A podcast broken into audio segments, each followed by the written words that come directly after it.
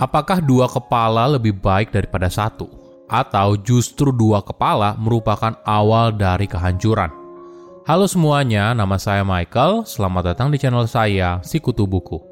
Kali ini saya akan bahas dua CEO dalam satu perusahaan. Apakah sebuah perusahaan bisa punya dua CEO? Ya, skema ini dinamakan co-CEO atau dual CEO. Ini memang tidak umum ditemui di perusahaan besar, tapi ada juga loh perusahaan besar yang punya co-CEO. Nah, contohnya seperti Netflix, Research in Motions yang produksi BlackBerry, Atlassian, dan sebagainya. Kedua CEO itu punya tanggung jawab yang terpisah dalam menjalankan perusahaan.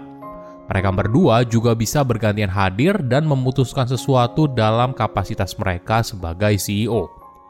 Model ini juga sering ditemui dalam perusahaan yang lebih kecil – tidak jarang kamu menemui bisnis kecil yang punya pemilik bisnis lebih dari satu. Tapi perlu digarisbawahi, hal ini tidak mudah. Banyak faktor yang perlu dipenuhi sebelum skema ini berjalan. Yang paling penting, apakah mereka berdua bersedia untuk berbagi kekuasaan? Apakah mereka punya tanggung jawab dan keputusan yang jelas? Bagaimana bila mereka tidak setuju? Apa solusinya? Model organisasi dengan dua CEO memang tidak untuk semua perusahaan. Tapi yang jelas, mungkin skema ini bisa dipertimbangkan sebagai opsi dulu sebelum buru-buru bilang tidak. Sebelum kita mulai, buat kalian yang mau support channel ini agar terus berkarya, caranya gampang banget. Kalian cukup klik subscribe dan nyalakan loncengnya. Dukungan kalian membantu banget supaya kita bisa rutin posting dan bersama-sama belajar di channel ini. Sejak zaman dulu, sebuah organisasi yang sukses, entah perusahaan atau negara, dipimpin oleh satu orang pemimpin yang kuat. Namun seiring berjalannya waktu, ada beberapa variasi muncul. Ada beberapa organisasi besar yang mulai mengadopsi model lain, yaitu skema dua CEO. Dari 2.200 perusahaan yang terdaftar di S&P 12.000 dan Russell 1000 dari tahun 1996 hingga 2020, kurang dari 100 perusahaan dipimpin oleh co-CEO. Selain itu, selama periode tersebut, terutama pada masa-masa sulit, beberapa perusahaan yang dipimpin oleh beberapa perusahaan yang dipimpin oleh co-CEO memiliki kinerja yang sangat buruk. Di antaranya adalah Chipotle Mexican Grill, perusahaan perangkat lunak SAP, dan pionir ponsel Research in Motion yang kemudian jadi BlackBerry pada tahun 2013. Banyak pengamat tidak kaget melihat hasilnya. Dua orang pengambil keputusan di puncak itu tidak mudah, sering kali berujung pada konflik, kebingungan, tidak konsisten, dan sebagainya. Bahkan banyak yang meragukan kalau berbagi kekuasaan itu tidak pernah bekerja. Apakah benar? Ternyata tidak juga.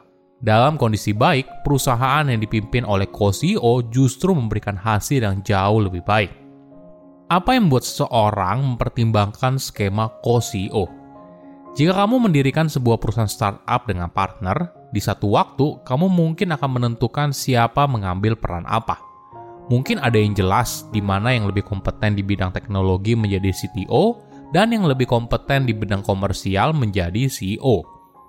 Tapi ada juga situasi di mana dua founder yang tidak begitu berbeda dalam hal keahliannya ada yang dua-duanya justru lebih condong di bidang komersial. Jadi mereka berbagi peran menjadi CEO. Ada juga yang tidak ingin menjadi CEO karena tidak enak satu sama lain. Ibaratnya menjadi bos bagi partner bisnisnya. Jadi jalan tengahnya adalah menjadi co-CEO. Tidak aneh apabila bisnis kecil dan menengah menjalankan skema co-CEO. Namun ketika bisnisnya semakin besar dan skema berbagi peran co-CEO justru membuat mereka nyaman, maka skema ini bisa terus berlanjut. Ada ungkapan dua kepala lebih baik daripada satu kepala. Apakah benar? Apakah dua CEO lebih baik daripada satu CEO? Di era sekarang, pekerjaan seorang CEO itu sangat kompleks, dan apakah beban yang begitu besar bisa dipikul oleh satu orang? Tentu saja, satu orang punya keterbatasan, tidak peduli siapa pun dia. Jadi, dengan adanya dua CEO yang punya keahlian yang berbeda, harapannya bisnis bisa bergerak lebih cepat. Dalam lingkungan yang tepat, dua CEO justru bisa membawa banyak keahlian yang berbeda, perspektif dalam melihat sebuah masalah, dan hadir dalam acara penting berbeda di waktu yang sama. Ibaratnya seperti otak kiri dan otak kanan. Masing-masing tidak ada yang lebih penting daripada yang lain. CEO yang satu bisa fokus pada transformasi digital, sedangkan CEO yang lain bisa fokus pada bisnis yang lebih tradisional, misalnya marketing, keuangan, dan operasional. Selain itu, apabila salah satu CEO memutus untuk keluar, CEO yang lain bisa memastikan transisi yang lebih mulus. Nah, apa yang membuat skema co-CEO berhasil? Pertama dan mungkin yang paling penting adalah kedua orang itu bersedia untuk berbagi kuasa. Mereka harus bersedia duduk bersama dan memutuskan hal besar bersama. Mereka berdua punya kuasa yang setara. Tentunya akan ada ketidaksetujuan di sepanjang jalan dan mereka harus tahu bagaimana menemukan solusinya. Mereka bersedia berkompromi satu sama lain karena percaya kalau dua kepala lebih baik daripada satu. Mereka juga harus tampil di luar sebagai satu kesatuan. Mereka tidak boleh terlihat tidak setuju dan sedang berantem. Hal ini tentu saja bisa merusak semangat karyawan. Ketika siapa pun berbicara dengan salah satu CEO, artinya mereka sedang berbicara dengan keduanya. Jadi pastikan mereka punya suara yang sama. Kedua, keahlian yang saling melengkapi. Ketika dewan direksi memikirkan tentang suksesi CEO, mereka sering kali menghadapi pilihan yang membingungkan antara dua pemimpin berbakat yang memiliki bidang keahlian yang sangat berbeda. Keduanya juga diperlukan di puncak pimpinan. Co-CEO bisa jadi solusi dalam dilema tersebut. Istilahnya, dua orang bisa berbagi peran untuk divide and conquer. Mereka bisa membagi tantangan bisnis mereka bisa membagi tantangan bisnis berdasarkan keahliannya masing-masing.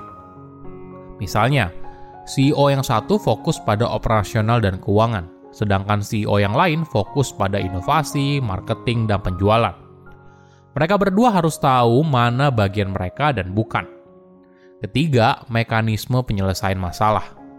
Ada banyak cara untuk menyelesaikan masalah. Ingat, mereka berdua punya kuasa yang sama – jadi, fokusnya bukan berusaha mendominasi satu sama lain, tapi berusaha memahami pandangan satu sama lain. Melihat sebuah masalah dari berbagai sisi, lalu mencari solusi terbaik. Namun ada kalanya cara ini tidak berhasil dan mereka menemui jalan buntu. Di fase itu, mereka mungkin bisa mengajak anggota dewan direksi yang lain untuk duduk bareng atau komisaris untuk memfasilitasi diskusi tersebut. Jika mendengar konsep co-CEO, mungkin banyak orang masih skeptis. Maklum saja, konsep ini jarang ditemui di perusahaan besar. Ditambah lagi, beberapa kisah perusahaan dengan co-CEO yang gagal seperti halnya BlackBerry. Tapi perlu dipahami, kisah perusahaan yang gagal bukan berarti skema kepemimpinannya yang salah. Karena di sisi lain, model perusahaan dengan satu CEO juga bukan jaminan kalau perusahaannya bakal sukses. Dalam bisnis skala kecil dan menengah, struktur kepemimpinan seperti ini sering kali ditemui. Misalnya kamu dan temanmu membuat bisnis bareng, atau dalam sebuah keluarga, suami istri mengelola rumah tangga bersama. Mereka berdua berbagi peran untuk bisa menavigasi rumah tangga sebuah organisasi terkecil. Banyak riset juga membuktikan kalau anak dengan orang tua lengkap memiliki kemungkinan untuk mendapatkan peluang yang lebih banyak secara signifikan. Silahkan komen di kolom komentar pelajaran apa yang kalian dapat ketika tahu informasi ini.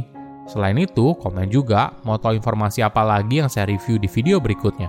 Saya undur diri, jangan lupa subscribe channel YouTube Sikutu Buku. Bye bye.